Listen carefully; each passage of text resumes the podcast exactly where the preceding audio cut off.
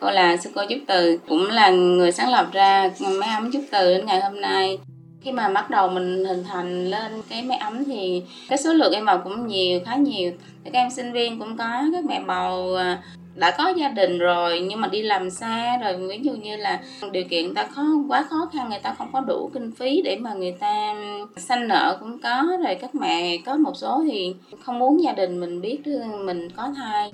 Nửa đêm nửa hơi mấy em cứ bấm chuông gọi cửa hoài chứ. Nhiều khi ở quê lên nói đây 11, 12 giờ, còn nhiều thậm chí là 1, 2 giờ khuya. Cứ một bà mẹ bầu ôm một cái valo đằng sau.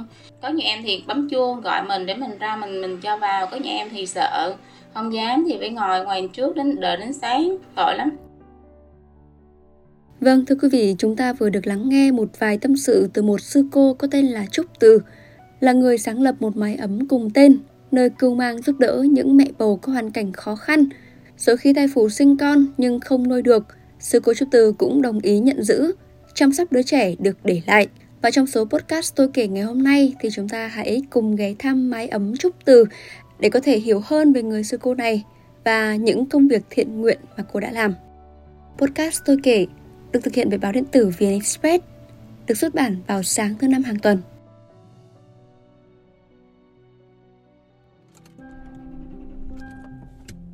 Trong một chuyến thiện nguyện thì vô tình cô gặp được một em bầu. Em đó biết đến cô thì mới gọi điện thoại nhờ cô hỗ trợ.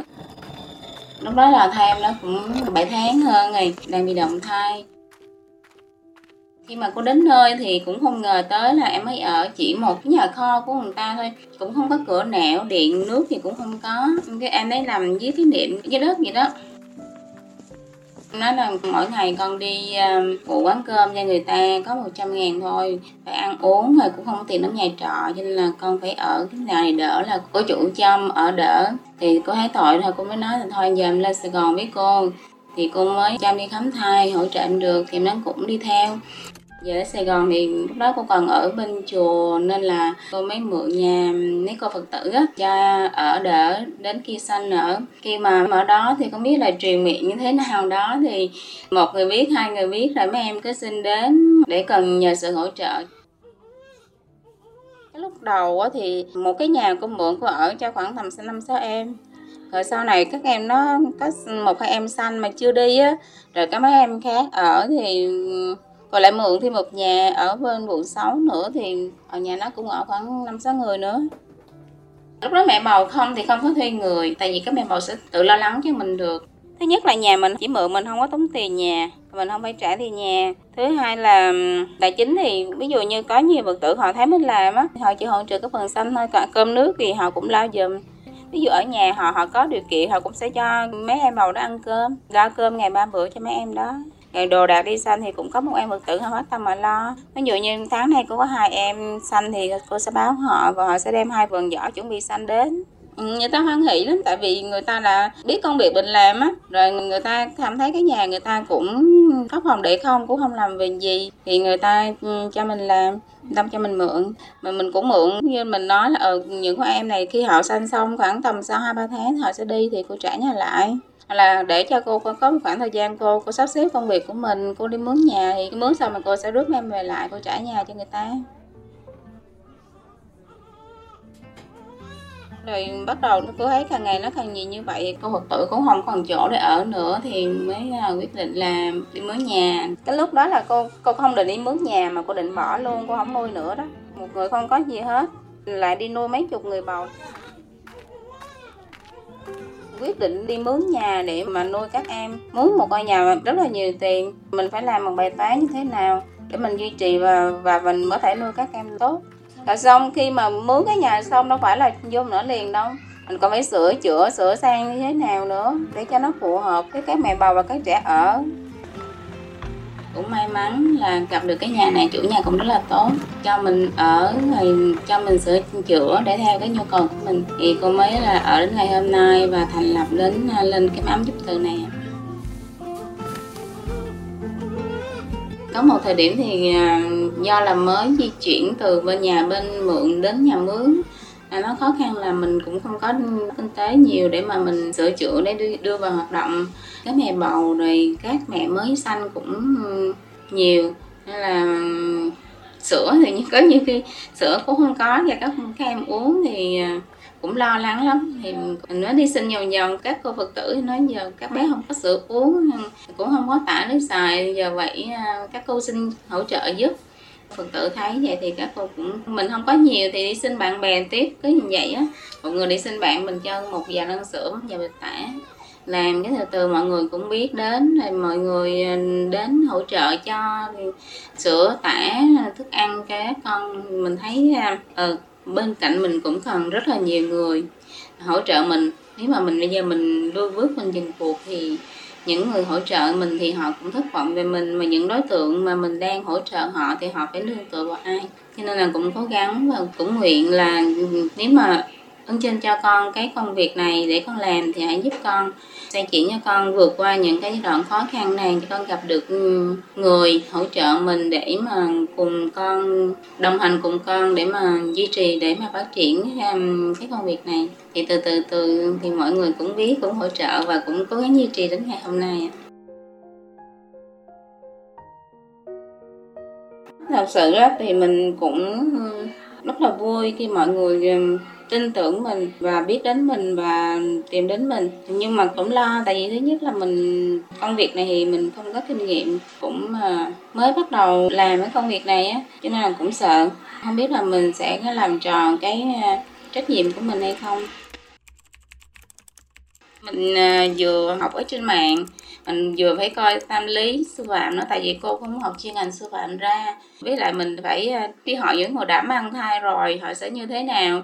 Các cô Phật tử á, họ đã có kinh nghiệm làm mẹ mang thai rồi thì họ sẽ chỉ dẫn cho mình đối với mẹ bầu này phải làm sao, rồi khi mà mẹ bầu có triệu chứng đau bụng hoặc là vỡ nước ối thì sẽ như thế nào, phải đưa bệnh viện cấp như thế nào đó. Thì mình sẽ nhờ mấy cô đó tư vấn giùm, mình học hỏi từ từ rồi mình sẽ có kinh nghiệm. Tại đất ở đây rồi thì vẫn nửa đêm nửa hôm em cứ bấm chuông gọi cửa hoài chứ. Tại vì nhiều khi ở quê lên nói đây 11, 12 giờ, còn nhiều thậm chí là 1, 2 giờ khuya. Mấy em cứ một bà mẹ bầu ôm một cái ba lô đằng sau ngồi ngoài cửa rồi vậy đó. Có nhà em thì bấm chuông gọi mình để mình ra mình cho vào, có nhà em thì sợ không dám thì phải ngồi ngoài trước đến đợi đến sáng, tội lắm. Nên là nghĩ cũng cố gắng hết sức mình có thể, tại vì các em cũng tin tưởng mình mới đến. Rồi cũng là phần thứ hai là các em cũng đã có suy nghĩ là mình biết là mình đã sai, mình không có phạm thêm một cái sai nữa là mình bỏ con mình. Thì mấy em cũng đi kiếm một nơi để mà nương tựa, để mà chờ ngày cho con mình ra đời. Những tháng nào cũng có sanh nhưng mà cái số lượng người sanh nó không có nhất quán với nhau. Có tháng thì một em thôi, có tháng thì cũng không có tháng thì cả chục đứa sanh. Mình phải sắp xếp cho các em bầu nào mà đi hỗ trợ sanh được, để mà vô hỗ trợ các mẹ bầu trong bệnh viện. Ở nhà thì mình cũng phải đi xin viện phí đóng cho mấy em nữa, tại vì có em mổ sanh mổ thì viện phí nó cũng khá cao. Mổ thì thường nó sẽ rơi vào hơn 5 triệu một đứa, còn nếu mà sanh thường thì 5 triệu trở xuống. Chưa kể là ví dụ như sanh ra rồi thì các em bị viêm nhiễm rồi trẻ bị sanh non, rồi nó thiếu tháng, nó vàng da, suy hô hấp, có cái rồi phải đưa vào lồng kính ở thì nó lại tốn kém nhiều hơn nữa. Cho nên là các em bầu sanh thì mình không có nhất quán được số tiền, là ví dụ như một em 3 triệu không có, các em thì chưa tới, các em thì hơn. Thì mình phải biết được là cái số tiền mình cần phải chi trả trong đó là như thế nào. Thì mình phải tùy cân biết, mình phải xin tiền, mình phải xây sở để mà kịp thời vào đóng tiền cho các em. Có thời điểm thì nó cũng nhiều lắm, cái nhà này là cũng ở hết chỗ luôn á. Cũng có suy nghĩ là ví dụ như nếu mà các em vô nữa thì mình phải chuyển đi đến nhà Phật tử tiếp, vì nó không có đủ chỗ. Hoặc là nếu mà nó đông quá thì ví dụ như là mình sẽ hẹn em lại. Ví dụ như có nhiều em sinh lúc đó là thai mới còn 2-3 tháng thôi, em vẫn còn đi làm được thì mình nói thôi giờ nếu mà có hai em còn nhỏ, em còn đi làm được á thì em cố gắng đi làm đi, đến khi nào mà em không đi làm được nữa thì em vào máy ấm thì cô sẽ hỗ trợ cho em. Để trong thời gian đó thì các em ở đây sanh xong thì khoảng tầm sau 2-3 tháng thì các em khỏe mạnh lại, các em đi làm được thì các em sẽ quyết định cuộc đời mình là mình nuôi con mình như thế nào, và mình trở lại cuộc sống bình thường thì mình sẽ làm gì để mới nuôi con. Mấy em thời đó cũng ngoan lắm, cũng nghe lời, cho nên là mấy em sẽ tự chăm sóc với nhau, giống như cũng như là em nào đi sanh á, thì mấy em cũng sẽ tự thay phiên với nhau vào bệnh viện để chăm sóc cho các em sanh. Cái đó là mẹ bầu đều làm. Trước gọi trực tiếp với mẹ bầu, có một mẹ cũng số em cũng là tâm sự với cô khi lúc còn mang bầu là chắc là con không nuôi được những đứa nhỏ con của mình.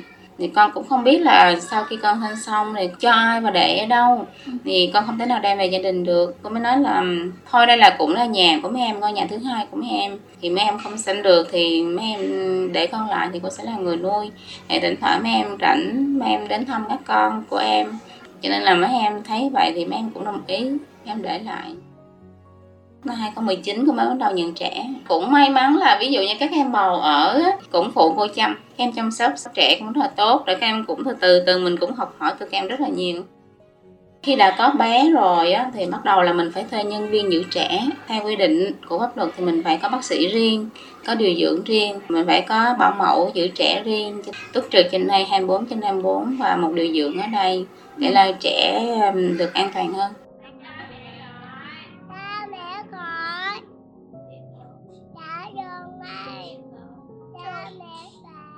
Hiện tại bây giờ thì có 2 cơ sở ở quận Bình Thạnh và cơ sở ở Hòa Bắc. Số lượng trẻ thì cũng gần 50 bé, từ sơ sinh đến 5 tuổi rưỡi. Cũng có rất là nhiều người họ đặt câu hỏi về vấn đề và mình lấy cái nguồn tài chính không mà mình để mình duy trì mình hoạt động, thì cũng có rất là nhiều người hỏi. Thì thứ nhất là mình là một tu sĩ thì tất nhiên là mình không có đi làm những công việc ở ngoài, rồi mình chỉ là nhờ vào những người xung quanh, từ những cô Phật tử thân tín hay những cái cộng đồng mạng. Khi mà họ biết đến mình làm công tác thiện nguyện này, họ đến họ hỗ trợ mình.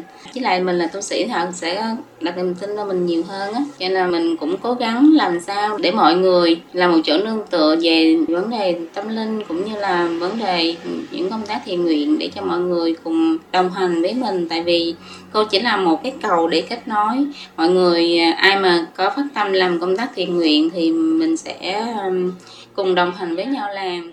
Cho con hỏi là cô Chúc Từ đúng không? Dạ đúng rồi. Dạ, cho con hỏi là bé mình thích tả gì, sữa gì cho cô? Dạ tả gì cũng được, tả quần đủ size là được à.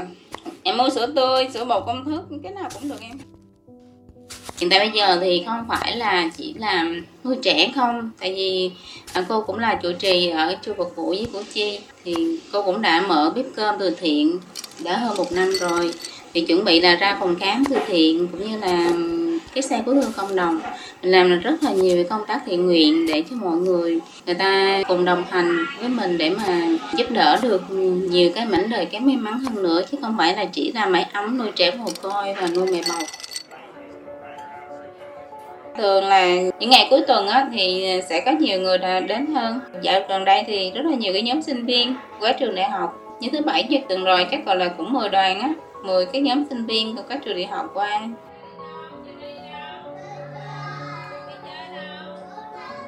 Thì mỗi người chứ mỗi ít thì gom lại, nói chung là cũng mỗi tháng thì mình cũng đủ dùng cho các con. Tại vì một ngày tụi nó uống cũng 3 thùng sữa, xài 3 bịch tả, chưa tính là cái sữa em bé sơ sinh nữa. Đồ đạc, đường, dầu, hạt nêm mọi người cho thì mình sẽ sử dụng nó ăn mỗi ngày cho các con. Tại giờ mà tụi nó là ăn cơm ngày 3 bữa này, cũng còn rất là nhiều đồ để nấu ăn. Còn có một thời gian là mình nghĩ là không biết là mình có làm tròn được cái nhiệm vụ, cái trách nhiệm của mình hay không, tại nó cũng khá lớn. Tại vì tất cả đều là sinh mạng không mà, cô cũng nghĩ là rất là sợ. Nhưng mà mình phải có một cái niềm tin và mình phải truyền cái năng lượng, cái nghị lực của mình đến tất cả những người xung quanh của mình cùng làm việc thì họ mới nương vào mình mới được. Cho nên là cũng phải cố gắng. Cái gì khó khăn thì mình sẽ từ từ mình tháo gỡ, rồi mình tìm những người Phật tử họ thân cận, họ cùng đồng hành với mình từ lúc mà làm việc đến giờ. Mình sẽ cùng họ ngồi xuống và tháo gỡ ra những cái khúc mắc đó để mà duy trì phát triển. Hầu như là bây giờ cuộc sống của cô đến thời điểm bây giờ là vì các con mà, nên là nhiều khi mình cũng hạnh phúc khi mà được mọi người đến theo thăm chơi các con mà khen các con rất là ngoan, cái sự giáo dục rất là tốt, đó là cái điều rất là mừng. Tại vì đây thứ nhất là tụi nó ở với cô là từ lúc mà từ sơ sinh lên. Cho nên là cái cách giáo dục của mình các con tiếp thu đồng loạt với nhau, cho nên là cách dạy dỗ của mình nó cũng rất là đồng đều, rất là tốt. Cái này cô tạo một cái cảm giác là đây là một cái gia đình, cái ngôi nhà của các con chứ không phải là một cái mái ấm, một cái trại trẻ mồ côi. Cô cũng rất là hạn chế để mà cho các con nghĩ mình là một đứa trẻ mồ côi, mình là một đứa trẻ bình thường. Mình cũng có sư phụ, mình cũng có các bảo mẫu, rất là nhiều người thương mình. Bây giờ cô muốn hỏi các con nè, Chúc Từ là con của ai? Mấy con đang ở đâu? Ở Mai Lâm Chúc Từ. Sư phụ có thương tụi con không? Có nhiều không? Đã lớn này có thương sư phụ không? Đối với cô 5 năm qua thì mình cứu cũng gần 500 sinh mạng rồi.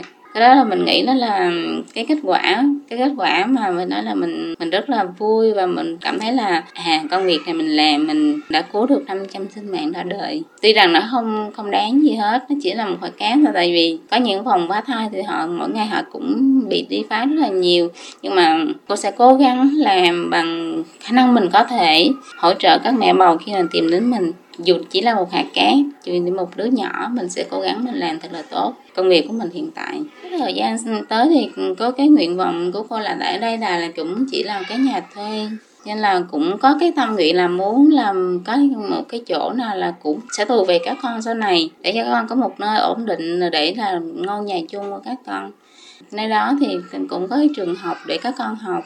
Tại vì cô cũng biết rằng mình sống với các con được bao nhiêu năm, phải tạo dựng như các con thật sự là cái mái nhà của mình, để sau này nếu mà mình không còn nữa thì các con cũng có nơi để con nương tựa. Bây giờ mình cố gắng mình làm, cứ nghĩ là các con nó không có cha mẹ, bây giờ các con nương tựa vào mình, mà một ngày nào đó không còn mình nữa thì các con sẽ như thế nào? Ai là người tiếp nối mình để lại các con?